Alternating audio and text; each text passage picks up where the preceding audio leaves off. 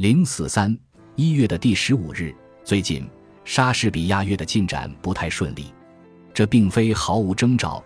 莎士比亚式的预言比比皆是，像往常一样，年轻的迪麦尼刚刚蹲完小号出来，无心的扮演了一个说真话的角色，就像莎士比亚的悲剧《裘利斯凯撒》里那个口无遮拦的修鞋匠一样，一介草民无心的揶揄，竟不幸一语成谶。迪麦尼这人向来是未见其人先闻其声，说话几乎不带逗号。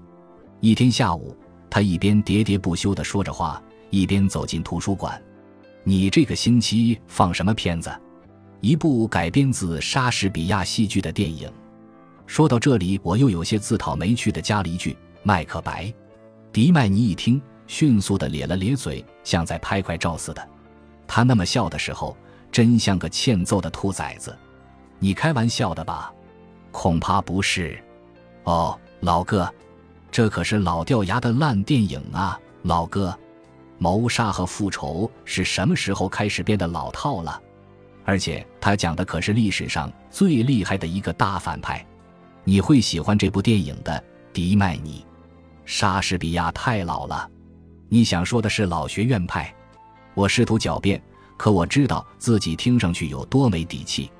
哥们儿，那不是老，而是无聊。你知道莎士比亚笔下的人物也像我们这样，彼此称呼对方为哥们吗？不知道，但我知道莎士比亚太烂了。他说的或多或少是图书馆里所有读者的共同心声。不幸的是，莎士比亚是一月份每个星期五上午举办的电影小组的主题。我早就料到会有人反对，所以我坚守立场，至少希望能有几个犯人头头支持。但是没有人响应我。我转过头去看肥猫，那个大块头只是坐在那里，无动于衷地插着双臂。摇了摇头，不行，兄弟，他说道：“这次我可帮不了你。这里没人想看一群英国男人穿着紧身裤，说着古英语，跳着华尔兹。算了吧，阿伟，你不会是脑子进水了吧？这可是莎士比亚呀！”我争辩道：“不要羞于承认，好的就是好的。这里每个练说唱的人都恨不得自己能有莎士比亚的才华。”但肥猫只是挥了挥手，不愿再听我说下去。我那套苦口婆心的教导看来并不奏效。当然，他是对的。要让一群人喜欢上莎士比亚，这不仅需要时间，而且这个群体中有三十人，更是难上加难。我们给自己挖了个坑。第一周简直糟透了。弗里斯特无视我的请求，非要放二十世纪四十年代奥逊威尔斯导演的《麦克白》。这部片子既有穿着紧身裤的英国男人在舞厅里跳华尔兹的元素，又有着落伍的电影制作手法，简直必死无疑。片头黑白的演职员表刚出现在屏幕上，房间里就响起了不满的叹息声。我们的倒行逆施一无所获，反而让大家更加觉得莎士比亚真的已经过时了。那周晚些时候，迪麦尼走到我身边，阿伟。下周你最好放部好点的片子，他警告我，否则你会倒大霉的。第二周放映的是2005年的纪录片《囚禁中的莎士比亚》，讲述了一群犯人排练《暴风雨》的过程。这部片子的反响稍好一些，这就是期待值被放得极低的好处。即使如此，片中到底还是有神经兮兮或娘娘腔的角色，让我的大多数囚犯观众十分反感。而且，片中最高大威猛的一个角色竟然是个强奸犯，这简直是一大败笔。尤其我们这里一个直言不讳的犯人，恰巧是性罪犯，这太让他扫兴了。但至少这部电影是彩色的，我能看出有些观众喜欢这部电影，只是怯于承认。迪麦尼仍旧无动于衷。如果我再多放一部老掉牙的莎士比亚电影，会怎么样？他的警告已经变成了无声的摇头，还有晃动食指。他的意思再清楚不过，我马上就要到大梅了。但下个星期五我们搬回一城，由劳伦斯·菲什伯恩主演的《奥赛罗》正好集合了黑人菲什伯恩、好莱坞的虚华以及粗野的性感等元素，所以效果出奇的好。甚至迪麦尼都承认，图书馆终于做对了事。但他的警告依然在耳：要是再放一次《麦克白》那样的片子，这部《奥赛罗》就算白放了，一切都会前功尽弃。但我们的最后一部莎士比亚电影延续了这个好势头。回想起来，这本该让我有所警觉。在放完1996年巴兹吕尔曼的电影《罗密欧与朱丽叶》之后，犯人们仍然坐着不动。通常电影一结束，他们就会起身离开，甚至在快要结束的时候就迫不及待地走了，想赶在观影讨论开始之前离开图书馆。但那天不同。就连迪麦尼这种出了名的坐不住的人，那天也神奇地克服了他的多动症。当天主持讨论的是一名年轻的专职教师，也是一名正在学习神学的学生，他叫詹姆斯。我在房间后排找了个座位，热切地等待犯人们发表观后感。电影的主题是帮派冲突下的暴力、爱情和忠诚，故事设定在美国大都市，虽然有些不太真实。但还是引起了这些人的共鸣，讨论如火如荼地展开了。每个角落都有人举手发言，每个人都发表了意见。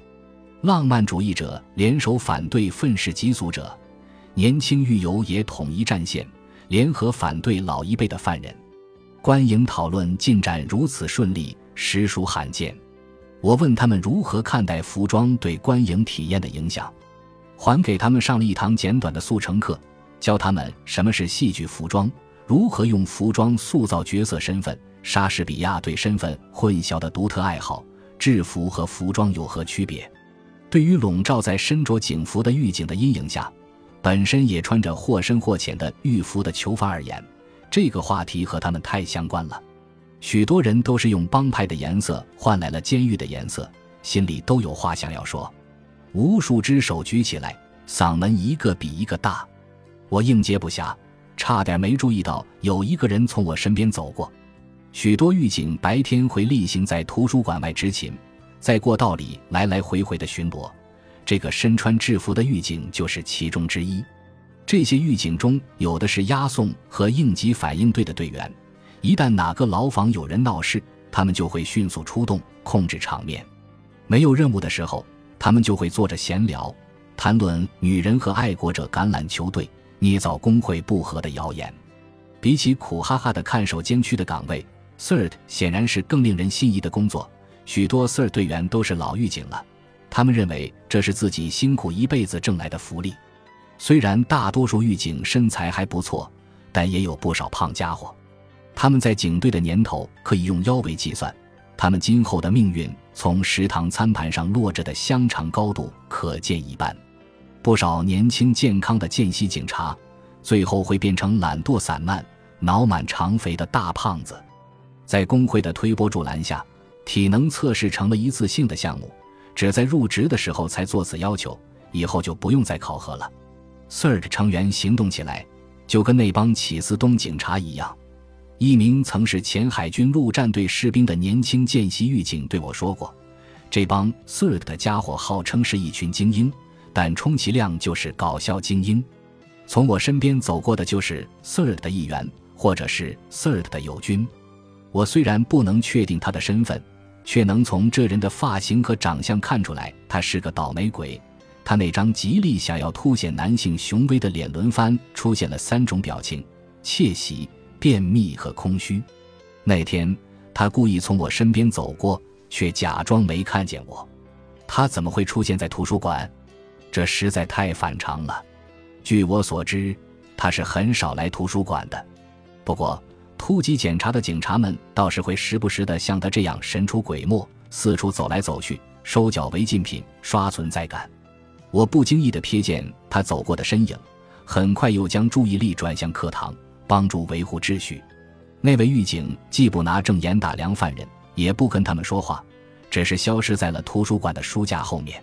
不一会儿。他又出现了，按着原路走回来，再次从我身边经过，径直朝门口走去，依旧无视我的存在。但就在这时，一股奇怪的味道飘了出来，气味一开始很淡，很快就变得越来越浓。几秒钟内，所有的人都闻到了。一股腥臭的硫磺味充斥着整座图书馆，不是一点点。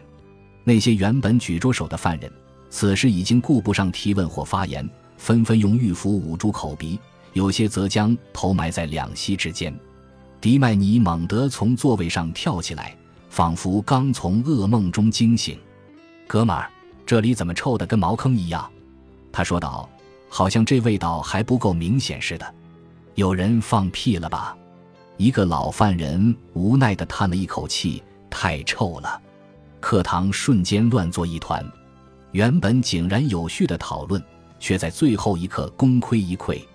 有几个犯人逃命似的跑出了图书馆，留下来的那几个则趁乱干起了肮脏的勾当，将字条或其他违禁品塞进他们最喜欢的藏匿点。我刚阻止一个试图顺走图书馆报纸的犯人。就无奈地看见另一个犯人拿着两份杂志溜走了，在图书馆的另一头，一个犯人迅速地将某样东西偷偷递给了另一个犯人。那个整堂课都缠着我，求我借他打印机用的犯人，这下总算如愿以偿了。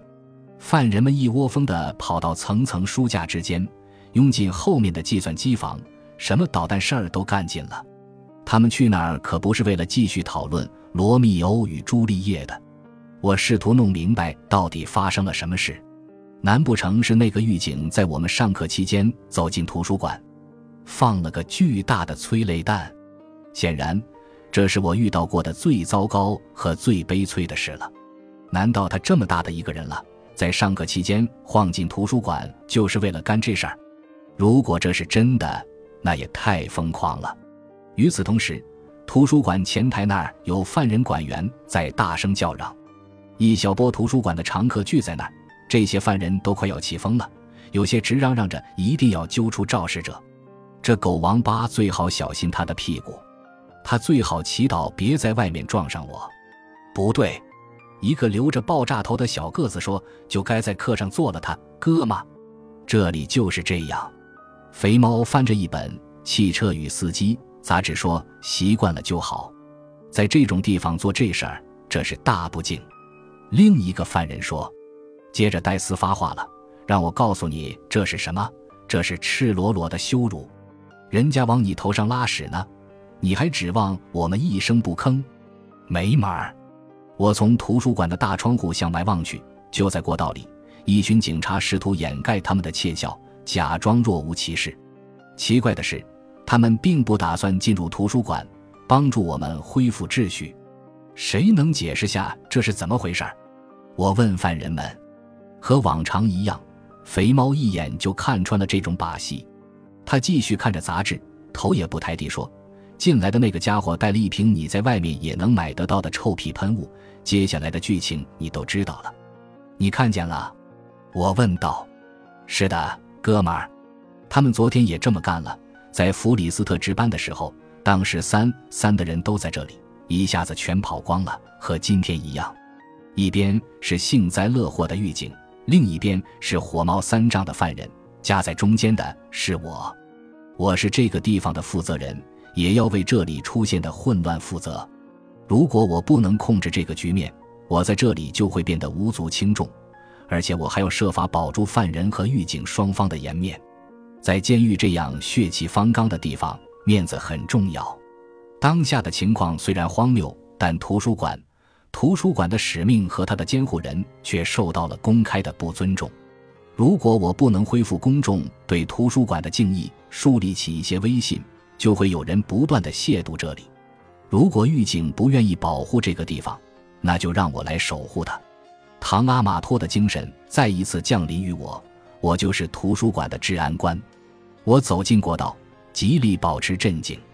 在满是犯人和狱警的走廊里，我一眼锁定了那位肇事的狱警。他和三两同事正坐在岗亭边上的长椅上歇息。一看见我走过来，他们立马停止了聊天，试图克制自己得意的笑容。碍于手头上没有证据，我极力不去正面指控他，而是问他刚才在图书馆里做了什么。他的脸色变了又变，从空虚到便秘到窃喜。但他始终不敢对上我的目光。我去找一本体育书，他说：“弗里斯特让我们去借的。”这种苍白无力的辩解，还有这几位狱警特别别扭的行为举止，正是我所需的证据。他去的不是体育类读物的区域，他也不是去那里找书的。他别有用心地走进两排书架之间，在那里待了不到十秒钟。接下来发生了什么？就像肥猫说的，我已经知道了。每个人都知道。好的，我说，就在你进出的时候，图书馆里出现了一股令人恶心的臭味。对此，你有何解释？这两件事之间没有任何关联吗？那个臭味已经持续好几天了，跟我可一点关系也没有，小伙子。现在他反倒恶狠狠地瞪着我，嘴唇紧紧地抿成一条线。我只是叹了口气：“你说的不是实话，你我心知肚明。”我说道：“难不成你每天都在那里？”他怒吼了一句，他的言下之意是：“我不过是一个偶尔过来的大学生志愿者，这是我一直没能摆脱的形象。”这时，他突然站起身来，挺着胸朝我走过来。“是的。”我提高了嗓门回他，暗自希望不要破音，努力不在一个被训练过如何制服暴徒的人面前退缩。我是这里的全职员工，每天都在这里上班，和你一个部门的。我也是工会的成员，虽然你不曾看见过我，但我每天都会在这里看见你。那里，我边说边指着图书馆，是我的岗位，也是我的职责。现在的问题是，在我课上到一半的时候。你为什么走进我的地方，把一切都破坏了？你给我听好了，你他，他大声咆哮着，差点破口大骂，却又及时收住了。你知道你在哪里吗？这里不是昆西公共图书馆，你看清楚了吗？这里是监狱。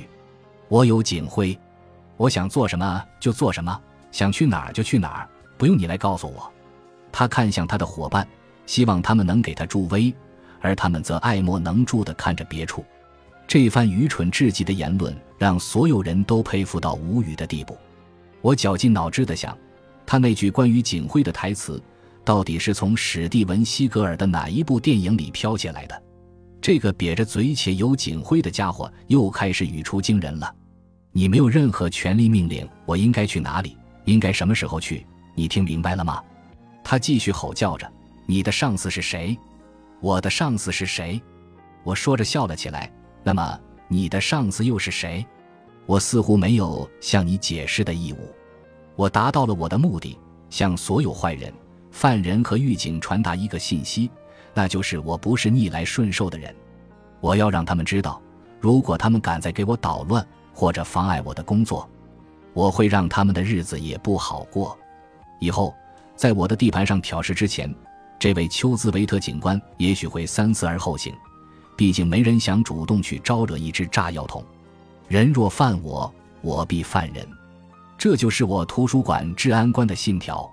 不到五分钟，就有人叫我到帕蒂的办公室。我知道整天在过道晃荡的狱警，多年来一直在骚扰教育处。我沾沾自喜，心想这一下我可以提一些免费的建议。这些人被我们抓了个现行。我告诉帕蒂，现在你有足够的理由禁止这些家伙来骚扰教育处。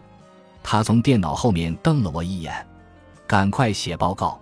他说：“我迅速地写下事情的来龙去脉，还核实了内容。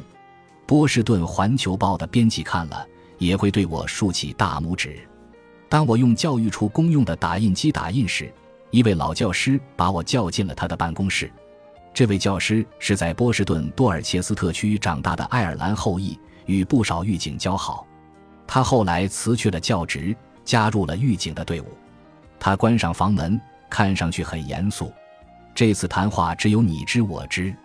他对我说：“这是当然。”我说道：“兀自沉浸在报纸记者的想象中，我不会照你说的去做的。我知道你是一番好心，我也很感谢你的建议。”你以为我反应过度了？他打断我：“听着，你完全有权利提交这份报告。那个家伙是出格了，但你要知道，如果你把报告交上去，就会惹得一身腥。那些家伙是抱团的，他们会让你吃不了兜着走。”他的建议是出于好意，但他说的那些我早就有所耳闻。我早就惹得一身腥了。这话一点也不夸张。那些家伙早就开始有事没事的找我麻烦，事情就是这么开始的。我告诉他，我并不想把那家伙推上风口浪尖，而且也乐于不提交这份报告。